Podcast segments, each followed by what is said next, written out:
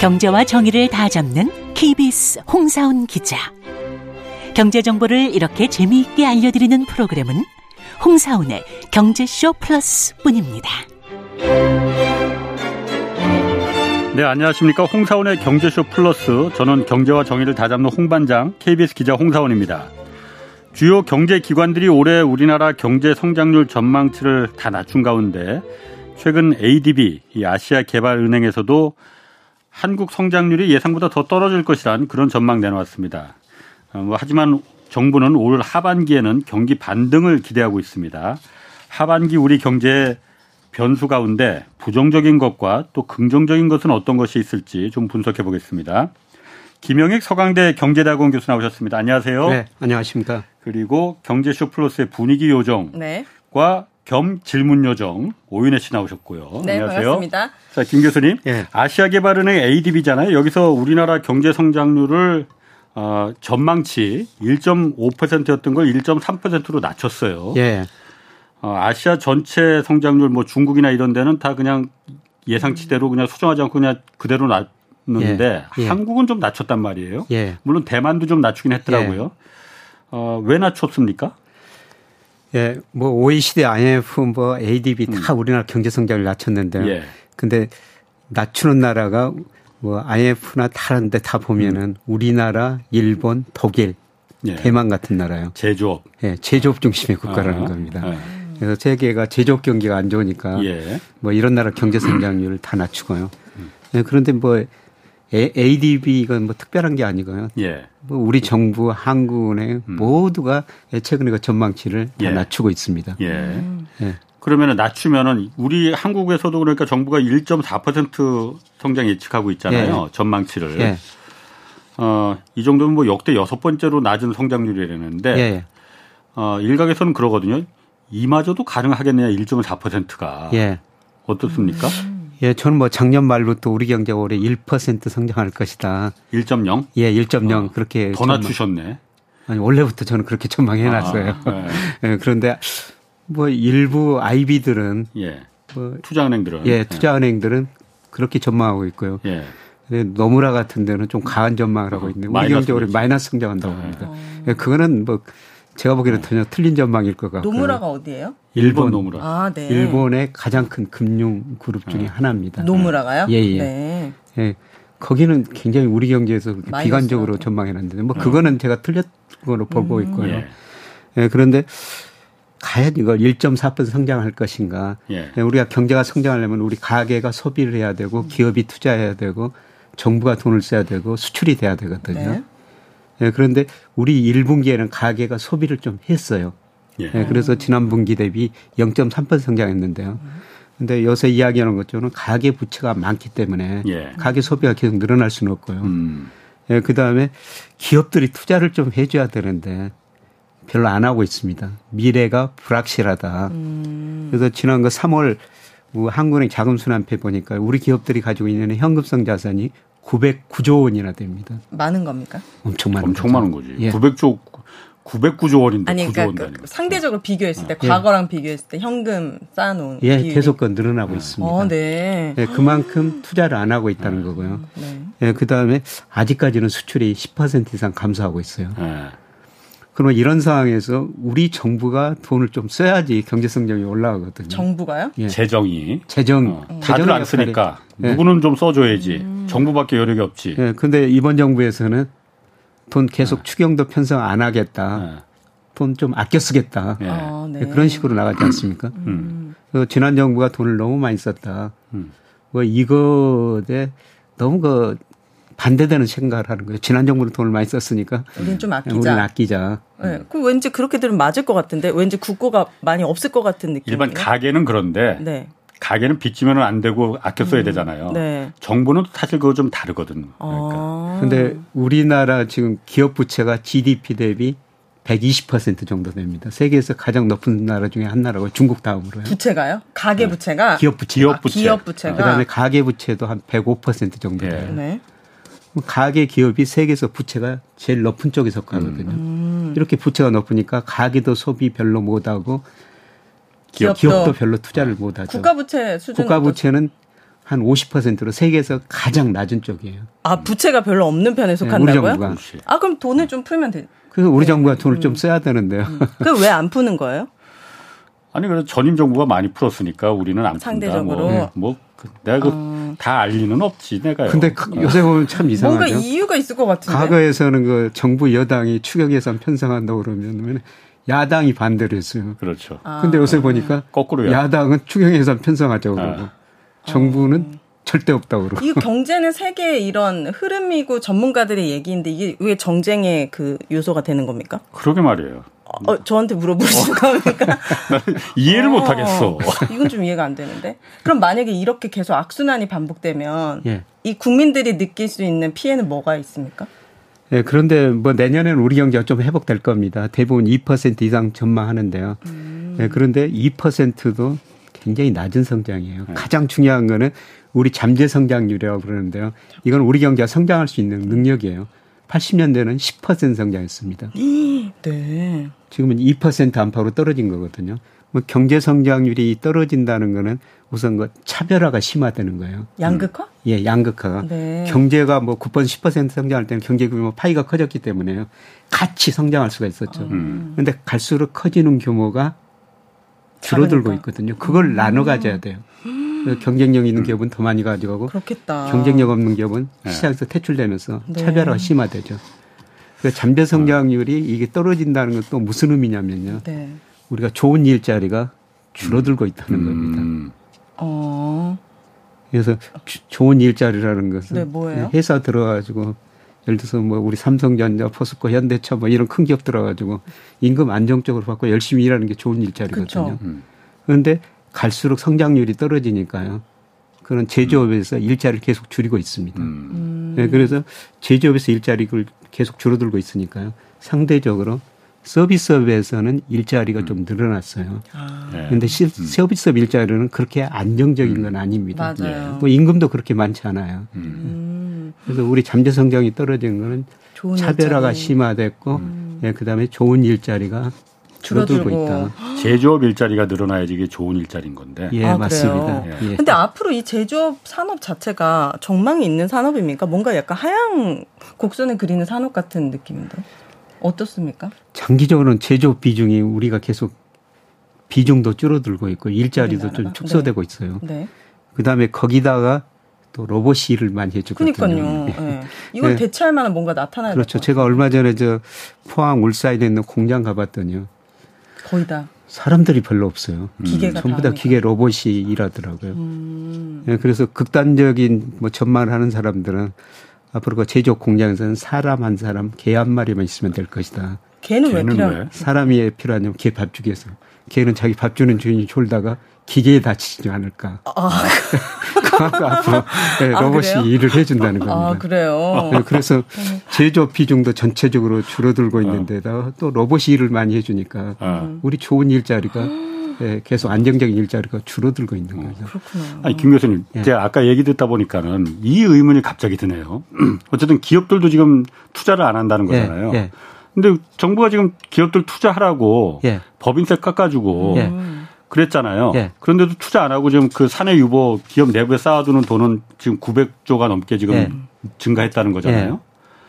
그러면 법인세를 깎아줄, 깎아준 게 아무 효과가 없는 거 아니에요? 그래서 이번 정부 정치 방침은 어떻게 규제 안 하고 법인세 인하하죠. 기업 투자를 유도하겠다. 그런데 아직도 투자가 지금 전체적으로 마이너스거든요. 물론 일부 기업들은 아. 그 투자를 하죠. 예.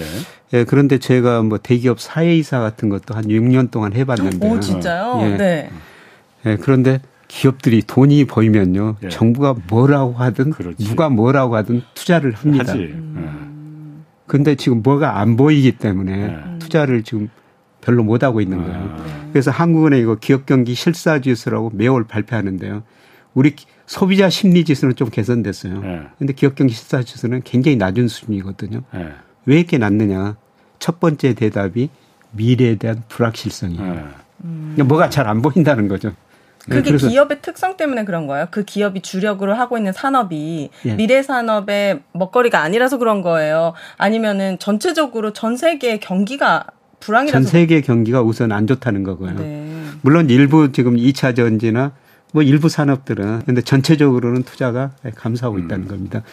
뭐 일부 그 산업 간 차이도 이제 크죠. 산업 간의 예. 차이. 그러니까 법인세 깎아준다고 해서 투자하는 거 아니더라. 그치, 예. 그치. 그럼 사실 아까 그 구백 조 넘게 지금 유보로다가 시키고 그러면은 예전에는 옛날에는 그 너무 많이 쌓아두면은 투자 안 하고 그냥 그 쌓아두면은 환류세제라고 해서 그거 과세하고 그랬었잖아요. 지금 그것도 없애 없애버렸잖아요. 그렇죠. 그게 이제 박근혜 전 정부, 정부 때, 때 기업소득 환류세제라고 있죠. 네. 그 기업소득 환류세제라고 뭐냐면요. 네. 이제 국민소득이 생기면은 가계 기업 정부가 나눠 가졌거든요. 그런데 음. 그동안 보니까 기업 몫은 커졌고 그렇지. 가계 몫은 상대적으로 그렇지. 낮아졌어요. 네. 그래서 기업소득을 가계소득으로 한류시켜야 되겠다. 음. 그래서 기업들한테 임금 올려달라. 음. 고용 투자 늘려달라. 예. 그것도 안 하려면 배당금이나 더 늘려달라. 아. 그거 안 하면 세금 더 물리겠다. 아, 그렇죠. 네. 그게 기업소득 한류세제였었거든요. 네. 근데 그게 없어졌습니까? 그게 삼 년 동안 한시적으로 아. 한 거였어요. 어, 어떤, 어떤 효과가 있었습니까? 그렇게 했더니. 그 뒤로요. 네. 한 가지 크게 변한 거는 우리 기업들이 배당금을 좀 늘렸다. 늘렸어요. 음. 그러니까 우리 배당 성향이라는 게 기업 순이익 중에서 배당금을 얼마 주느냐. 그 이전까지는 한 십칠 퍼센트 정도 배당금을 줬거든요. 네. 순이익 중에서. 그런데 네. 그 이후로요. 삼십 퍼센트가 평균적으로 넘었고요. 뭐 일부 기업들은 뭐 사십 퍼센트 주거든요. 그래요? 아. 그래서 주가가 그런 기업들 주가가 많이 올라간 거예요. 그렇네. 물론 투자나 고용을 늘리는 것보다는 배당을 늘리는 게 기업 입장에서는 이게 기업. 더 낫겠다라고 판단을 했고 예. 사실 그 원래 환류세제 측면 원래 목적에는 약간 좀 그 부합하지 않는 면도 있지만은 예. 그나마 그래도 배당이라도 늘린 거는 음. 긍정적인 면이 있는 거잖아요. 그렇죠. 예. 그런데 그거 왜 계속 하지 않고 음. 삼 년만 딱 하고 그냥 없애버렸을까? 그렇죠. 기업들이 하도 그냥 그 난리쳐서 그랬나? 그랬을 가능성이 크네. 아니, 그러니까요. 아마 기업 측면에서는 아. 그 좀, 아. 좀 많은 좀 불만이 났을. 이거 뭐 공산당이냐? 음. 이거 뭐 우리가 번 돈 왜 다 이거 쌓아둔다고 음. 그 뺏어가느냐? 예. 이렇게 했을 가능성이 있죠. 예, 뭐 아. 그런 측면은 기업의 뭐. 음. 기업 네. 경영 단체들 네. 많이 있지 않습니까? 네. 네. 자, 그러면은 어쨌든 성장률 얘기하다가 지금 거기까지 갔는데 네. 성장률 그러니까 우리가 낮게 보는 이유 중에 하나가 한국 경제, 한국을 좀 성장률을 더 낮, 계속 낮추는 이유가 한국 경제에 문제가 있기 때문에라고 네. 보는 거잖아요. 네. 그 중에 늘 우리가 말하는 게 가계부채, 네. 부동산 피에프 네. 이 늘 얘기합니다. 네. 일단 가계부채. 네. 뭐 이게 거의 우리가 원탑이잖아요. 예. 전 세계. 예. 이게 그 문제없이 원만하게 지나갈 가능성은 없는 겁니까? 이거 문제를 일으키지 않을 가능성은 없는 거예요? 제가 생각하는 가계부채가 많다고 급격한 위기는 오는 건 아닌 것 같아요. 그런데 예. 가계부채가 많으면은 우리가 은행에 빌린 돈 원금 갚아야 되죠. 예. 이자 갚아야 되죠. 돈 쓸 돈이 없잖아요. 쓸 돈이 없죠. 예. 그래서 우리가 한 달에 백만 원 벌면 약 사십만 원 정도는 원리금 사가는 데 쓰거든요. 네. 백만 원 중에 사십만 원? 사십 퍼센트. 예. 그럼 뭐 먹고 살아 그러면? 육십 퍼센트. 그러니까 육십만 원 쓰니까 소비가 줄어들 수밖에 없죠. 저축도 못하고 저축. 그래서 우리 가계부채가 예. 이천일 년, 이천이 년 그때 급증해버렸거든요. 예. 그런데 그 이후로 가계가 급증하니까요. 우리 지디피 성장률보다는 소비 증가율이 계속 낮습니다. 아. 가계부채가 많으니까 우리 가계가 소비할 능력이 별로 없다 이거죠. 그래서 우리 성장률이 소비 중심으로 떨어진 거예요. 예. 그래서 소, 가계부채가 많으니까 소비를 못하기 때문에 우리 경제 성장이 떨어지는데요. 그런데 예. 이게 급격한 위기는 아닐 것 같아요. 왜요? 예, 그런데 그 일 분위에서 오 분위까지 소득을 분류하거든요. 예. 일 분위는 소득이 낮은 사람들, 음. 오 분위는 소득이 높은 사람들이에요. 예. 예, 그런데 우리 가계대출을 보니까요.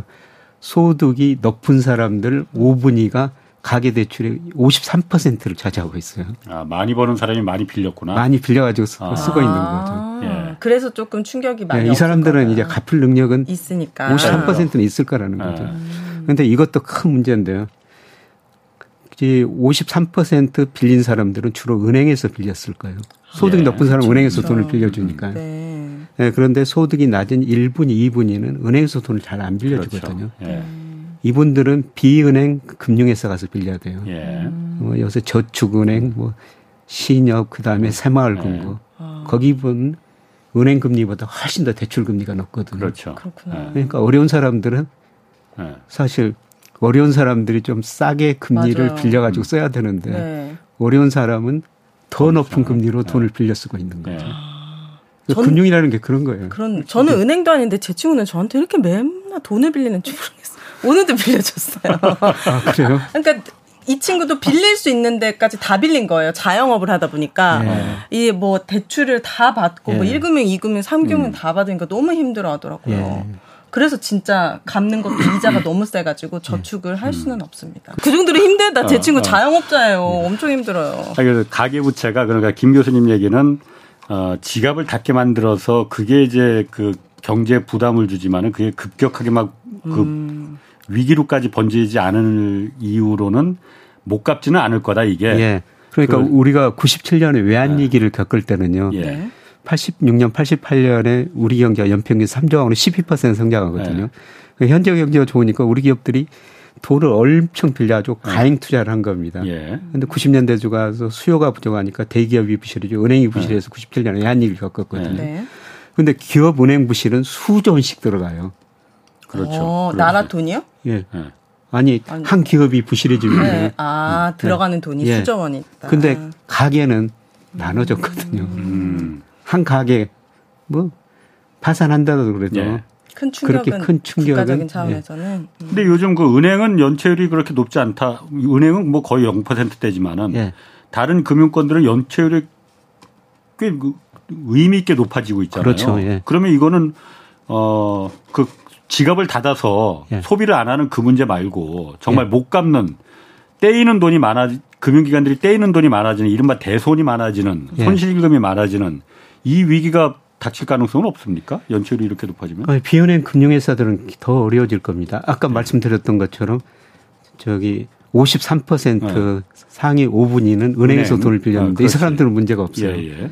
예, 그런데 소득이 낮으신 네. 분들이 비싼 금리로 비은행 금융회사에서 대출 받았다는 겁니다. 예. 네. 근데 그런 사람들은 지금 윤혜 씨가 말씀드렸던 음. 것처럼 굉장히 어려워요. 음. 이런 거는 국가적인 차원에서 이게 금액을 막 무한대로 빌려줄 수는 없지만 예. 한도를 정해서 낮은 금리로 좀 빌려줄 수 있게끔 정책적으로 편의할 수는 없는 겁니까? 일부 일부는 그렇죠. 뭐 청년들한테 뭐 저금리 대출 그거는 그 규모가 그렇게 크지 않고요. 크지가 않아서. 예. 아, 그런데 지난번에 그 긴급 생계비 지원 대출이라고 정부가 정책 자금으로 정책금으로 예. 빌려줬잖아요. 예. 일 인당 백만 원씩 해서 예. 소득 하위 예. 가장 낮은 십 퍼센트 예. 상대로 해서. 예. 네. 근데 그때 이자가 연이자가 십오 점 구 퍼센트로 빌려줬어요. 그래서 정부 십오 점 구 퍼센트요? 아, 그러니까 백만 원 꼴랑 빌려주면서 그래서 정부가 그야말로 서민 극빈층을 음. 상대로 사, 지금 사채놀이 하는 거냐 뭐 이 비난도 많이 받긴 받았었거든요. 예. 이게 외국은 진짜 궁금한데 소득이 높아서 신용이 높다, 높은 거 말고 잘 갚으면은 예. 이 사람이 신용이 높아져서 돈을 좀 잘 빌릴 수 있는 구조입니까? 예. 외국은 그렇습니까? 미국 같은 데는 정말 신용을 중시하는 나라죠. 예. 그 예. 신용을 따지는 게 예. 소득입니까? 따져야죠. 아니면 잘 갚는 그 소득도 사람... 보고요. 예. 예. 그동안 그 간행 돈 빌리고 갚았는가, 음. 예, 연체가 없었는가, 네. 예, 이런 걸 또 그 기록에 남으니까요. 음. 예, 그런 걸 보고 판단하죠. 그 어쨌든 가계부채가 지디피의 예. 지금 백 퍼센트가 넘어가는 수준이니까 예. 이게 줄어들질 않잖아요. 예. 그러니까 이걸 어떻게든 그 한국은행 총재도 이거 팔십 퍼센트까지 줄여야 된다라고 예. 얘기를 했잖아요. 예. 그런데 사월까지, 삼월까지 좀 가계부채가 줄었습니다. 좀 줄어들었어요. 계속 예. 좀 줄어들어서 실제로. 예. 예. 그러다가 사월부터 무섭게 지금 늘고 있거든요, 예, 다시. 예. 유월 달은 엄청 늘었습니다. 예, 유월 달은 많이 늘었습니다. 특히 주택담보대출이 칠 조 원까지 늘어났어요. 이게 예. 삼 년 사 개월 만에 역대 최대로, 삼 년 사 개월 만에 최대로 늘어났거든요. 예. 줄어도 시원찮을 판에 지금 예.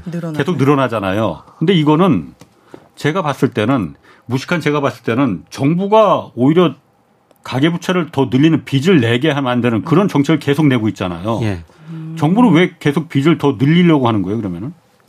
글쎄, 의도적이는 아닌 것 같습니다만. 어. 네.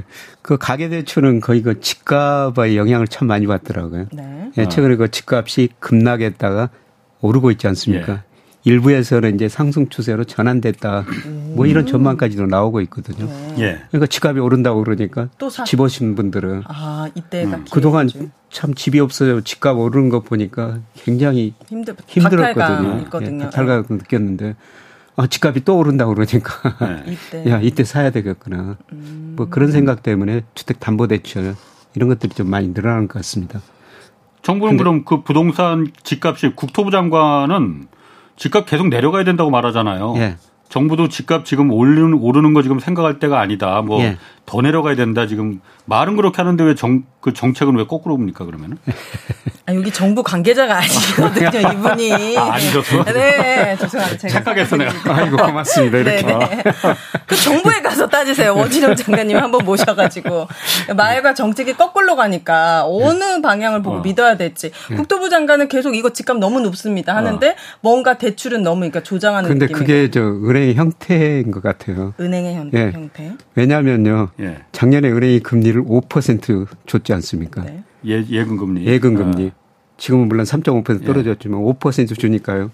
돈이 굉장히 많이 은행으로 몰려들어 버렸습니다. 예, 예. 예. 저 같은 사람도 주식 좋아하는 사람, 저 같은 어. 사람도 작년에 오 퍼센트 어. 은행 예금 들었다니까요. 네. 그러니까 은행으로 돈이 많이 몰리는데 은행은 그 돈을 운용해가지고 그렇지. 다시 그 예금한 사람한테 내줘야 되지 예. 않습니까? 예.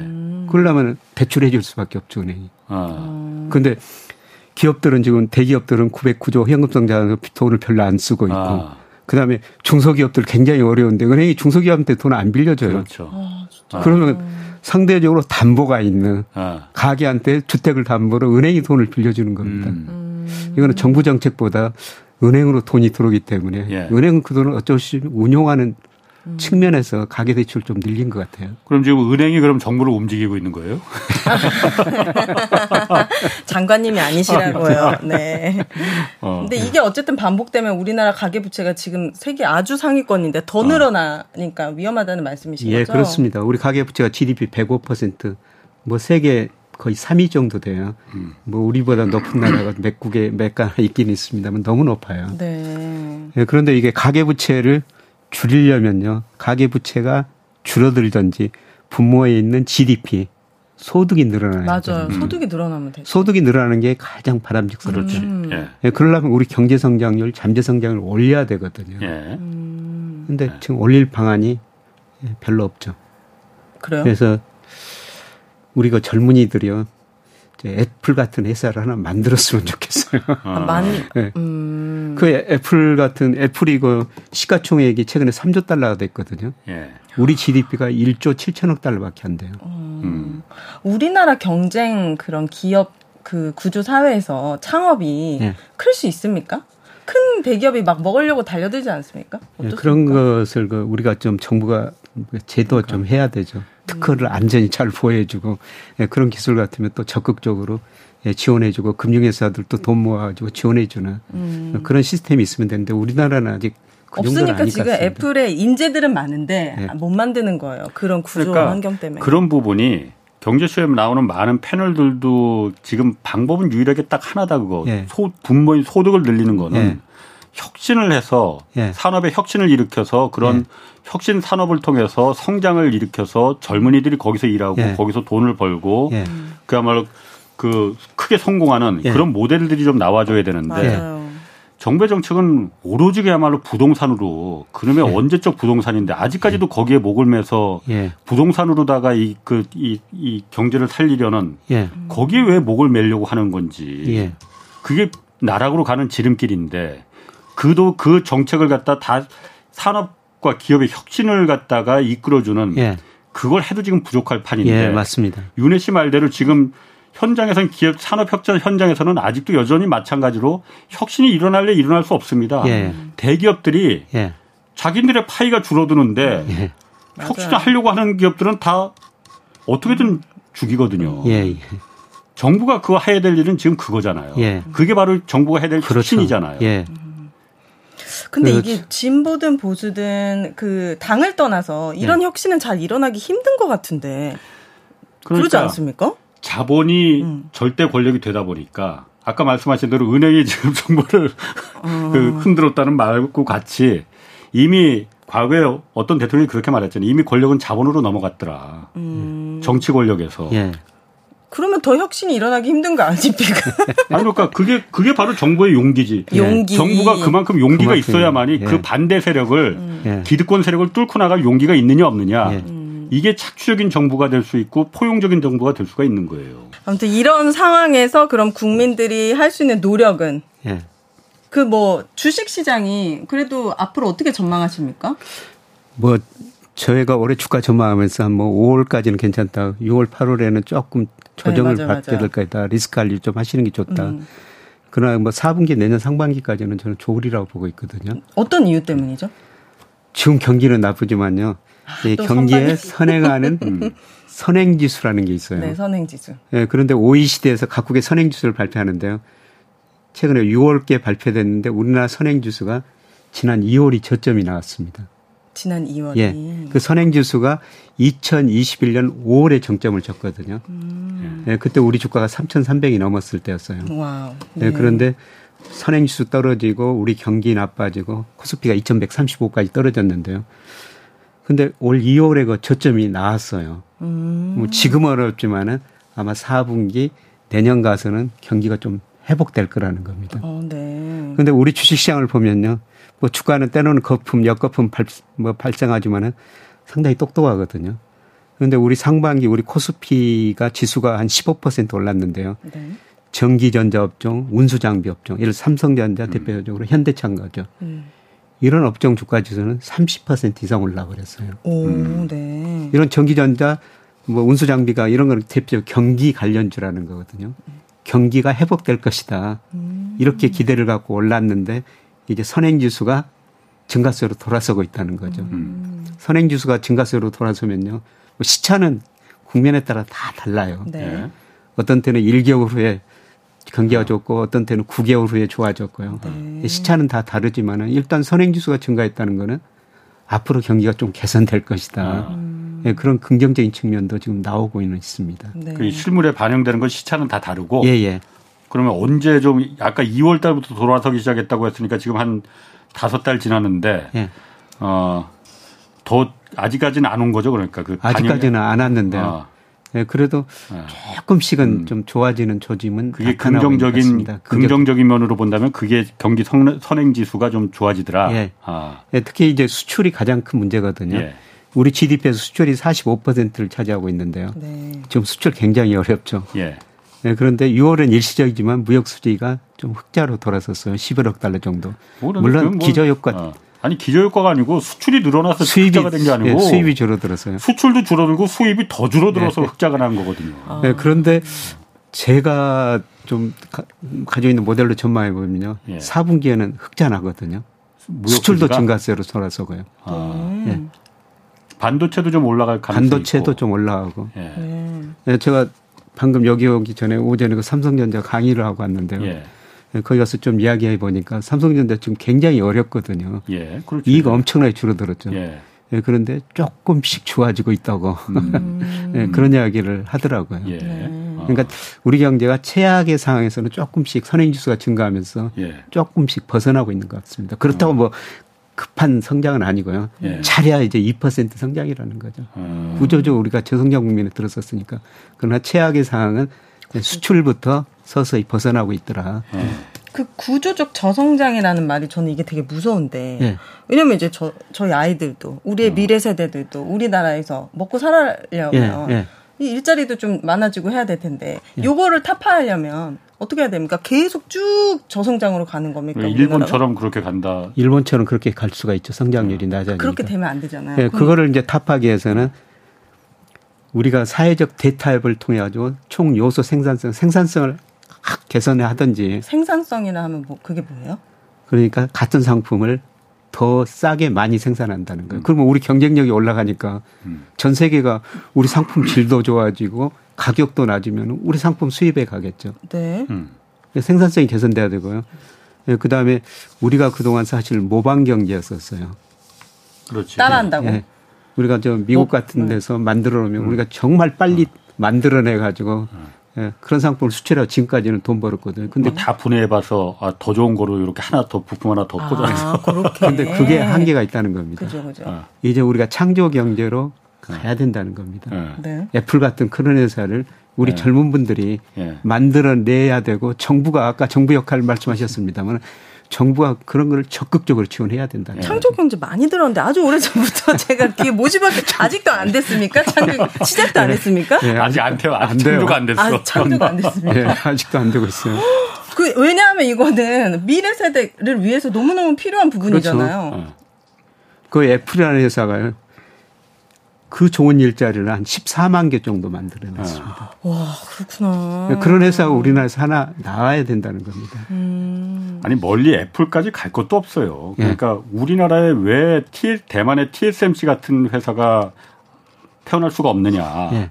삼성도 물론 그 파운드리, 대만 티에스엠씨 같은 똑같은 파운드리 사업을 하잖아요. 네. 근데 절대로, 뭐, 절대로는 아니지만은 파운드에 지금 상대가 안 되잖아요. 네. 음. 안 되는 이유는 대만의 티에스엠씨는 그 덜렁 공장 파우 티에스엠씨 한 장 혼자만 있어서 그게 잘 되는 게 아니거든요. 예. 그 생태계. 그런 생태계. 수많은 그 옆에 중소기업들이 그 반도체를 설계하는 조금 조그만 기업들이 우리가 이렇게 반도체를 한번 설계해 봤는데 요거 한번 만들어 줘 봐. 예. 이게 다 노하우가 축적이 되는 거거든. 그 예. 티에스엠씨는. 근데 한국은 그게 없거든요. 한국의 그 이른바 그 팹리스라고 해서 반도체 설계회사는 전멸하다시피 했습니다. 예, 맞습니다. 이걸 누가 전멸을 시켰겠느냐? 대기업. 자본 대기업들이에요. 네. 어. 아, 더 많은 파일을 독식하려고 어. 그런 네. 기업들과 이렇게 상생을 하려고 하지 않습니까? 우리가 다 할 거야. 왜 조그만 데들이 어. 우리하고 경쟁을 하려고 해? 우리가 네. 다 할 거야. 니들 혼자서 하지 말고 우리 하청으로 들어와. 자, 음, 우리한테 그러시구나. 우리가 임수합병 할게. 안 한다고 하면은 강제로 그야말로 여러 가지 방법 씁니다. 네. 물론 제가 이, 이거 뭐 다 요 하나 하나하나를 그 문제 삼으면 한두 끝도 없지만은 네. 그게 바로 우리가 우리 기업이 이렇게 재벌 대기업 위주로 혁신이 불가능한 상태로 이어져 온 거고 음. 예. 애플가, 애플까지는 바라지도 않고 예. 티에스엠씨 같은 그런 반도체 예. 생태계만도 예. 못하는 이유가 예. 이런 거거든요. 이런 환경이 이거는 시장에 맡겨두면은 절대로 불가능합니다. 예. 자본은 어떻게든 기회만 있으면은 더 많은 그야말로 그 부를 자본을 음. 더 늘리려고 하는 예, 그게 바로 자본의 디엔에이고 예, 속성입니다. 그거 예, 욕할 건 없어요. 네. 그 욕심을 막아주는 게 그 이기심을 막아주는 게 바로 국가가 할 역할이거든요. 예, 예. 음, 이런 우리나라랑 비슷한 상황에서 이렇게 환경을 확 바꿔가지고 창조경제가 좀 성공한 사례가 나라가 있습니까? 거의 없습니다. 아, 이거 전 세계에서 힘든 거를 지금 우리 교수님한테 해내라고 하면 어떡합니까? 이게 정말 그러니까 그만큼 기득권과 자본의 힘이 강하다는 거군요. 이거를 타파하는 건 예, 힘들다. 예, 그렇습니다. 없군요. 예. 절망적이네. 그런데 아까 제 구조적인 저성장 그 얘기하다가 잠깐 그랬는데 네. 일본처럼 이렇게 막 그 몇십 년 동안 장, 저성장 이렇게 음. 어, 윤혜 씨가 걱정하는 것처럼 네. 우리 미래 세대 그럴 가능성이 있어요? 어떻게 못 먹고 살아야 돼요? 일본하고 우리 경제하고 큰 차이점 중에 하나는요. 네. 우선 부정적인 것은 우리 가계부채가 너무 많다는 겁니다. 네. 일본이 지난 이십 년 넘게 불황에 빠졌어도요.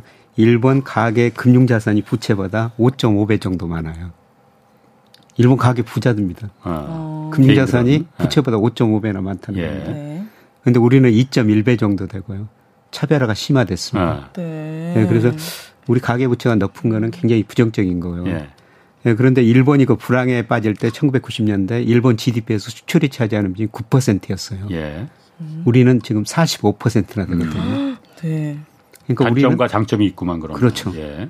그러니까 세계 경제가 좋으면은 예. 우리 저 음. 일본식처럼 같이 덩달아 예. 가는 거고. 어. 예. 세계 경제가 좋으면 우리 수출이 사십오 퍼센트니까요. 예. 우리 경제 성장으로 올라갈 수가 있죠.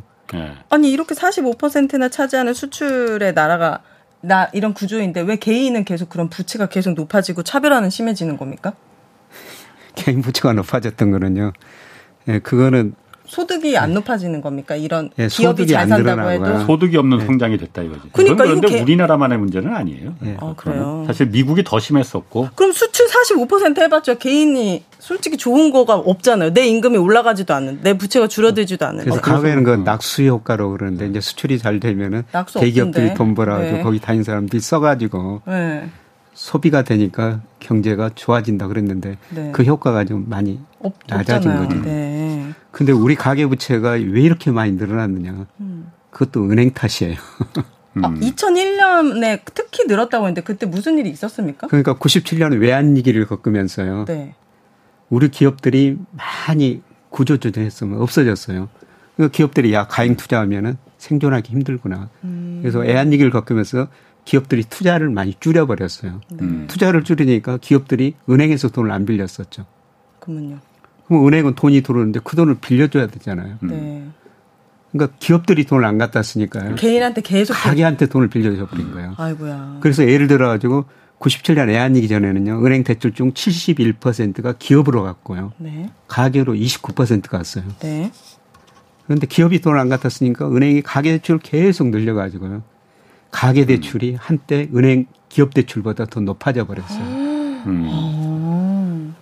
그 무렵이 이천이 년이었고요. 네. 그 다음에 저 아이엠에프 경제율 걷기면서 우리 그 은행 대출 금리가 한때 이십 퍼센트가 넘어섰거든요. 음. 네, 그런데 이천일 년, 이천이 년 무렵에 금리가 육 내지 칠 퍼센트로 떨어진 거예요. 음. 그런데 우리 개인 가계 입장에서 보면 이십 퍼센트 넘었던 금리가 육 내지 칠 퍼센트로 떨어지고 은행은 기업이 돈을 안 갖다 쓰니까 가계 대출을 늘리고 음. 금리도 떨어지고 돈 많이 빌려주니까요. 음. 은행 돈이 내 돈이다. 음. 그때 돈을 많이 빌려 써버린 거죠. 네. 그래서 제 친구 뭐 방송의 피디였었는데요. 저한테 와가지고 그때 은행 돈이 내 돈이다 그랬거든요. 네. 음. 금리도 낮고 돈도 많이 빌려주니까요. 네. 그래서 우리 가게가 그 돈 빌려가지고 소비도 하고 그렇지. 뭐 부동산 사고 주식도 사고 음. 거기서 가계 부채가 확 늘어나 버린 음. 겁니다. 네, 지금 그 수준을 해서 크게 벗어나지 않고 있는 거예요. 음. 네. 그럼 아까 말씀하신 대로 우리 경제가 어쨌든 수출의 절대량을 사십오 퍼센트를 그 의지하고 있으니까 수출 다른 나라들이 다 미국도 잘 되고 중국도 잘 돼야만이 우리도 같이 덩달아서 예. 살 수 있는 길이 그거잖아요. 예. 예. 어, 미국 최근에 미국 국무장관하고 재무장관 그 중국 그 방문했고 어, 기후 특사까지도 그 중국 들어갔어요. 존 예. 케리. 예. 이거 보면은 미국하고 중국이 그 미국하고 중국이 그렇게 으르렁대던 예. 그 시절에서 약간 좀 움직임이 좀 바뀌는 거 아닌가. 예. 그러면은 서로 이럴 좀 이렇게 서로 좀 사이가 약간 좀 친해지면은 예. 좋아지면은 예. 이것도 한국 경제에도 굉장히 도움이 되는 거 아닌가? 음. 도움 많이 됩니까? 어떻습니까? 근데 그렇게 친해질 것 같지는 않습니다. 아 그래요. 그런데 네. 아, 저 미국이 그동안 아. 그 중국하고 디커플링이라고 그랬지 않습니까? 네. 근데 요새 디리스킹이라는 단어를 쓰거든요. 예. 음. 가만히 보니까 중국 없이 미국도 살 수가 없고요. 그렇지. 예. 미국 없이 중국도 어. 그렇게 높은 성장을 할 수가 없어요. 예. 그러니까 미국이 이천일 년에 중국을 더블유티오 세계 무역기구에 가입시켜 주거든요. 예. 중국이 저임금을 바탕으로 미국으로 수출을 엄청 해가지고 예. 돈을 작년까지 육조 이천억 달러 벌어갔어요. 예. 음. 그 돈 가지고 중국은 뭘 했냐면 미 국채를 좀 사준 겁니다. 음. 국채를 많이 네. 사줬어요. 그러니까 미국 국채 사주니까 미국 금리가 낮으니까 미국 주가가 오르고 집값도 올랐죠. 음. 그러니까 미국 소비자 입장에서는 올마트에 진열된 상품의 절반 정도가 메이드 인 차이나거든요. 음. 네.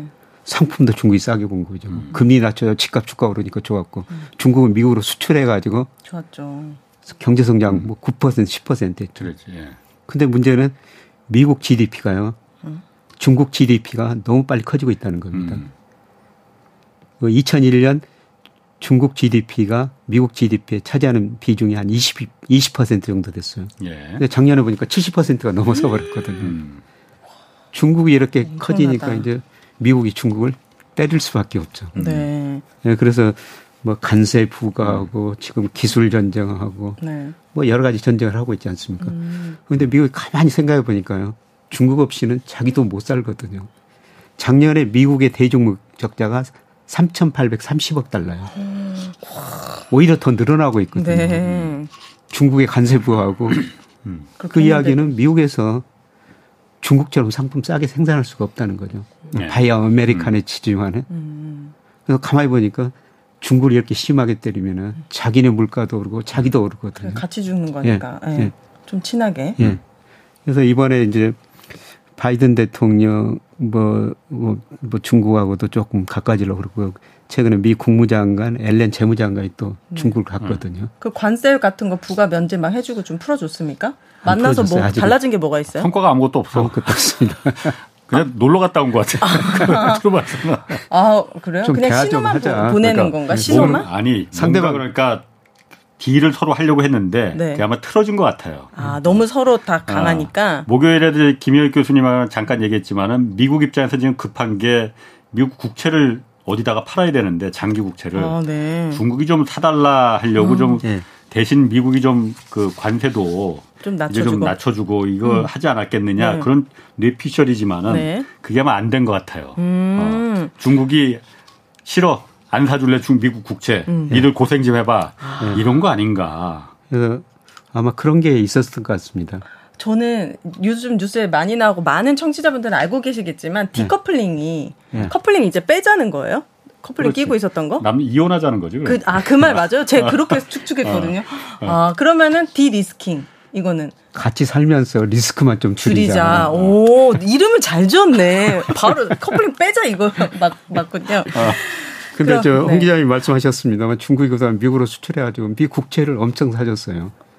미 국채를 그, 중국이, 이렇게 많이 사줬거든요. 중국이 네. 이천일 년도부터 예 계속 이렇게 사줬는데요. 네, 엄청 많이 사줬네. 지금 많이 줄이고 있어요. 음. 이천십삼 년에 한 일조 이천칠백억 달러 가지고 있다가요. 올 오월 보니까 팔천오백억 달러로. 음. 엄청 줄여버렸어요. 줄어들었네요. 그러니까 미국 입장에서는 지금 정부가 돈을 써야 되고 국채를 발행해야 되는데 중국이 팔고 다른 나라도 별로 안 사가거든요. 음. 미 연준이라는 데서 지금 물가 때문에 국채를 음. 팔아야 돼요. 그러면 왜 전 세계에서는 이 달러가 엄청나게 그건데 예. 패권이잖아요. 예. 근데 왜, 왜 안 사주는 거예요? 미국, 미국 경제 국채를? 시대를 겨, 경제 전망을 어둡게 하는 거예요? 왜 안 미국, 미국이 빚이 너무 많으니까 저거를 감당할 수 있겠느냐라고 의심의 눈길을 이제 보이기 시작하는 그렇죠. 거지. 그러니까 세계 중앙은행이요 이천 년에 뭐 예안을 보유하지 않습니까? 달러, 유로와 금. 뭐 금도 아니, 보유하고 예, 그러는데요. 달러 보유 비중이 이천 년에 칠십일 퍼센트였어요. 이천 년에 네. 네. 근데 작년에 보니까 오십팔 퍼센트로 확 줄였네. 확 줄였어요. 달러에 대해서 의심을 자꾸 하는 거예요. 그렇네. 자꾸 하는 거예요. 저거 믿어도 될까? 저거 믿어도 될까? 미국 어. 경제 믿어도 될까? 어. 저는 그래서 비트코인도 생겼다고 생각해요. 그러네. 비트코인이 이천팔 년에 생겼거든요. 네. 이천팔 년에 미국에서 금융위기가 왔어요. 음. 저거 달러를 믿어도 될까? 아. 미국 경제를 믿어도 될까? 참. 그래서 저는 비트코인도 음. 네, 생겼다고 보고 있거든요. 네. 그러니까 어떻든 과거처럼 전 세계가 달러를 그렇게 맹신하면서 몸, 예. 어, 할지는 않겠군요. 음. 그러면 아까 그 중국이 예. 어쨌든 계속 미국 국채를 팔아치우긴 하지만은 예. 그래도 여전히 팔천억 달러 이상을 갖고 있잖아요. 미국 예. 국채를. 예. 예. 엄청난 예. 양이잖아요. 예. 그게 중국의 국부잖아요. 예. 어, 이렇게 팔아치워서 미국 국채 가격이 자꾸 내려가면은 예. 중국의 국부도 동달아 내려가는 거예요. 줄어들죠. 음. 예. 살을 내주고 뼈를 취하는 건가? 중국은 왜? 중국 자기들도 이게 불리하다는 걸 알 텐데. 그런데 덩샤오핑이 시장을 개방하면서 이런 이야기를 했어요. 창문을 열면은 신선한 공기가 많이 들어오면 파리도 들어온다. 어. 그러니까 이걸 그 국채를 팔았을 때 신선한 공기가 많이 들어오는지 음. 파리가 음. 더 많이 들어오는지 음. 중국이 이걸 따지고 음. 서서히 줄여보고 있습니다. 그럼 딸 중국 입장에서는 네. 제가 시진핑 입장이라면은 네. 어, 달러의 가치는 이미 중 미국의 부채가 지금 한 부채 한도 협상을 그 난리를 치면서 이거 협상을 했듯이 네. 너무 저 감당 못할 정도로 지금 올라갔지 않았느냐. 네. 네. 저렇게 미국이 달러를 갖다 막 찍어서 언제까지 달러를 전 세계에 수출할 수가 수출하는 거잖아요. 네. 수출할 수가 있겠느냐. 네. 그게 중국도 지금 안 사주고 일본도 지금 사줄 여력이 없다고 해서 지금. 네. 팔지는 않지만 사주질 않는데 조금 줄이고 있습니다. 어, 한국도 사줄 수 있을까? 뭐 이런 의심이 들면은 예. 중국 입장에서는 야, 더 손해 보기 전에 예. 더 파는 게 이득이다라고 음. 생각하지 않을까요?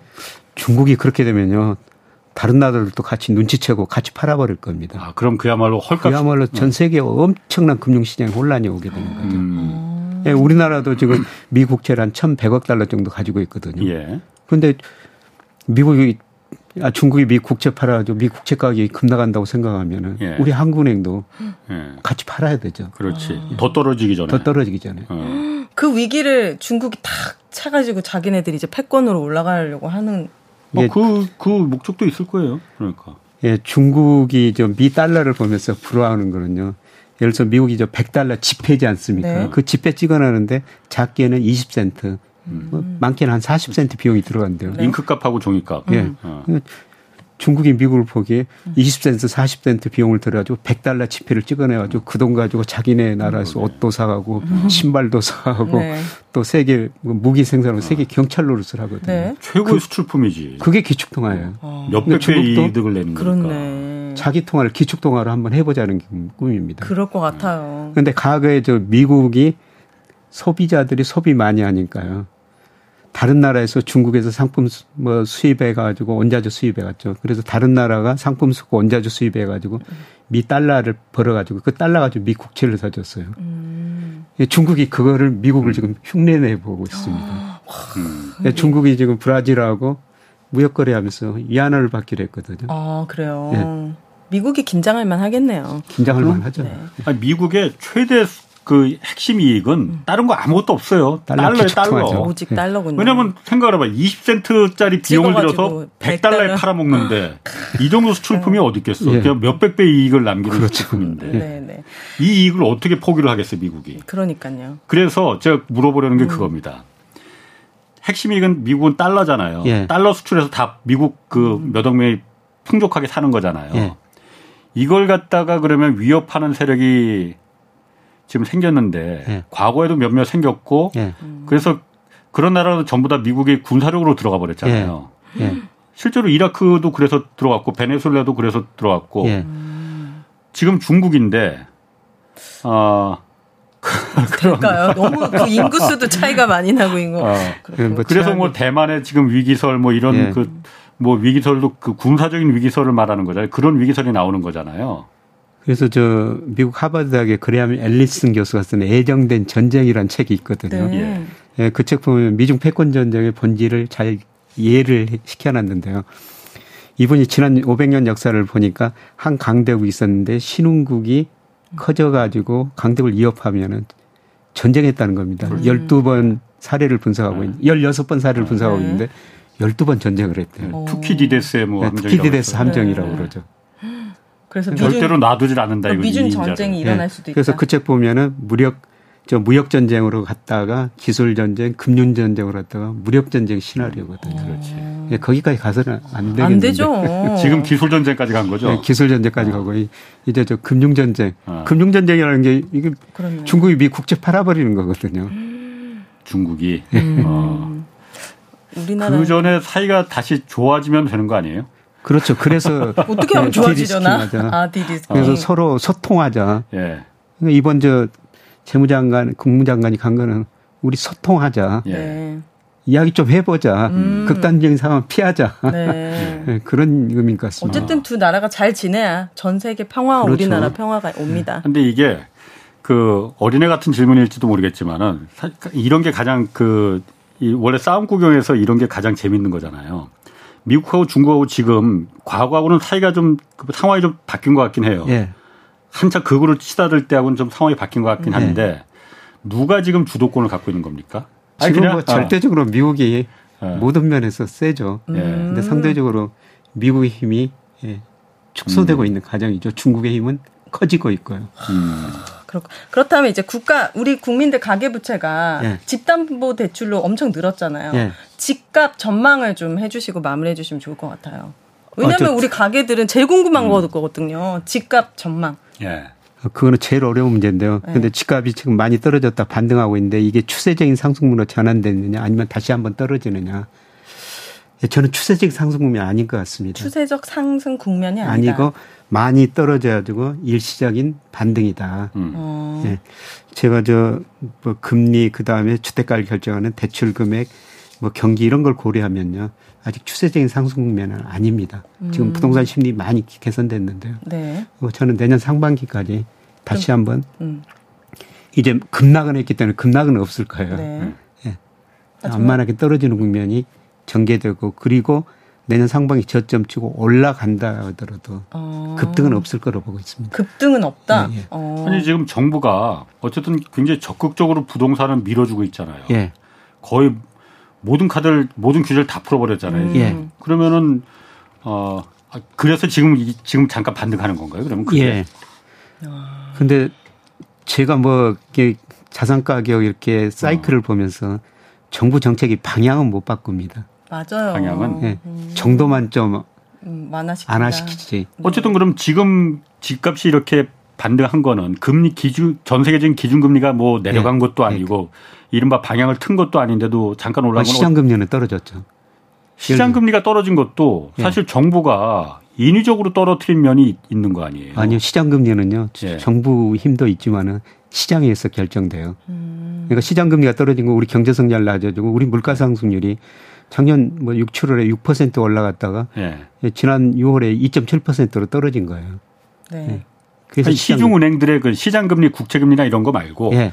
예를 들어서 시중은행들의 주택담보대출금리나 이런 거. 아, 그것도 거는. 작년 시월이 정점이었어요. 예. 떨어지다가 예. 최근에 잠깐 반등하고 있거든요. 그런데 예. 이게 저희가 생각할 때는 추세전 상승이 아니라 예. 우리 저 경제성의 물가상승을 고려하면 음. 다시 떨어질 것이다. 그런데 음. 중요한 거는 예. 집값 결정하는 게 금리만이 아니다. 물론 그렇죠. 예. 소득이 중요하다. 소득이 중요하다. 예. 예. 그런데 소득이 그렇게 안 늘어난다는 겁니다. 그러니까 누군가는 사줄 사람이 소득이 있어서 사줄 사람이 있어야지 그 집값을 비싼 집값을 떠받쳐 줄 텐데 예. 사줄 여력이 없는데 누가 집을 사겠느냐 이 얘기인 거죠? 예, 그렇죠. 예, 지금 이런 상태인 것 같아요. 이제 집값이 이제 떨어지다 오르니까 예. 그동안 집을 팔려고 내는 사람들은 호가를 올리고 있죠. 예.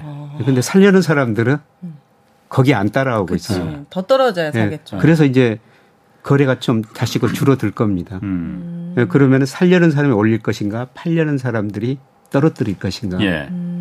예, 저는 우리 저 소득 같은 거 경제 성장 고려하면요. 팔려는 사람이 한 번 더 내린다. 내린다고 보고 있습니다. 호가를? 예, 호가를. 음. 예. 그러면 정부는 어쨌든 간에 그 지금 부동산 특히 예. 분양이 살아야만이 예. 이 모든 문제가 다 깨끗이 해결된다라고 예. 믿고 있는 것 같은데 예. 분양을 살린다는 건 결국 집값을 올라, 집값이 올라가야 된다는 얘기잖아요. 예. 그러면은 정부로서 지금 취할 수 있는 남아있는 카드가 있을지 모르겠습니다. 거의 다 지금 다 쓴 것 같은데. 뭐 지금 그 디에스알 그것까지도 아, 설마 그럼 정말 나락으로 가자는 얘기인데 네, 그것만 남아 있죠. 네. 그런데 그럼, 집값이 많이 떨어지면요. 예. 그 우리가 재고가 많으면 상품 싸게 팔지 않습니까? 예. 그게 파, 싸게 팔면은 예. 수요가 늘어나죠. 음. 지금 그런 식으로 해결돼야 되죠. 맞아요, 음. 맞아요. 그러니까 가격이 더 낮아지고 미분양 그 가격 많이 낮춰야 돼요. 맞아요. 건설회사들이. 그렇지. 음. 예. 예. 그 기존의 그 정부의 그 규제안이나 이런 것까지 다 풀어주면서 왜 가뜩이나 지금 가계부채가 지금 하늘 끝까지 올라가서 음. 전 세계 원탑인데 더 이걸 늘려서 비싸서 빚내서 전세금 음. 집 팔아서 집 싸게 팔아서 전세금 돌려주라는 게 아니고 팔지 말고 싸게 팔지 마라. 정부가 더 빚내게 해줄 수 있, 음. 그 규제를 풀어줄 테니 예. 빚을 내라. 음. 그리고 또 특례 보금자리론이라고 해서 왜 그걸 갖다 사십조 원씩이나 예. 그걸 왜 더 내주게 하는지. 원희룡 장 국토부 장관은 집값이 내려가야 된다고 하는데 네. 왜 자꾸 집값을 올리는 정책은 정책은 거꾸로 나오는 건지 네. 알다가도 모를 일입니다. 대출 상한의 고통을 겪어본 적이 없지 않으실까. 얼마나 힘든지. 자, 오늘 여기까지 하겠습니다. 자, 김영익 서강대 경제대학원 교수 그리고 오윤혜 씨 두 분이었습니다. 고맙습니다. 감사합니다. 고맙습니다. 자, 홍사훈의 경제쇼 플러스 오늘 여기서 마치겠습니다.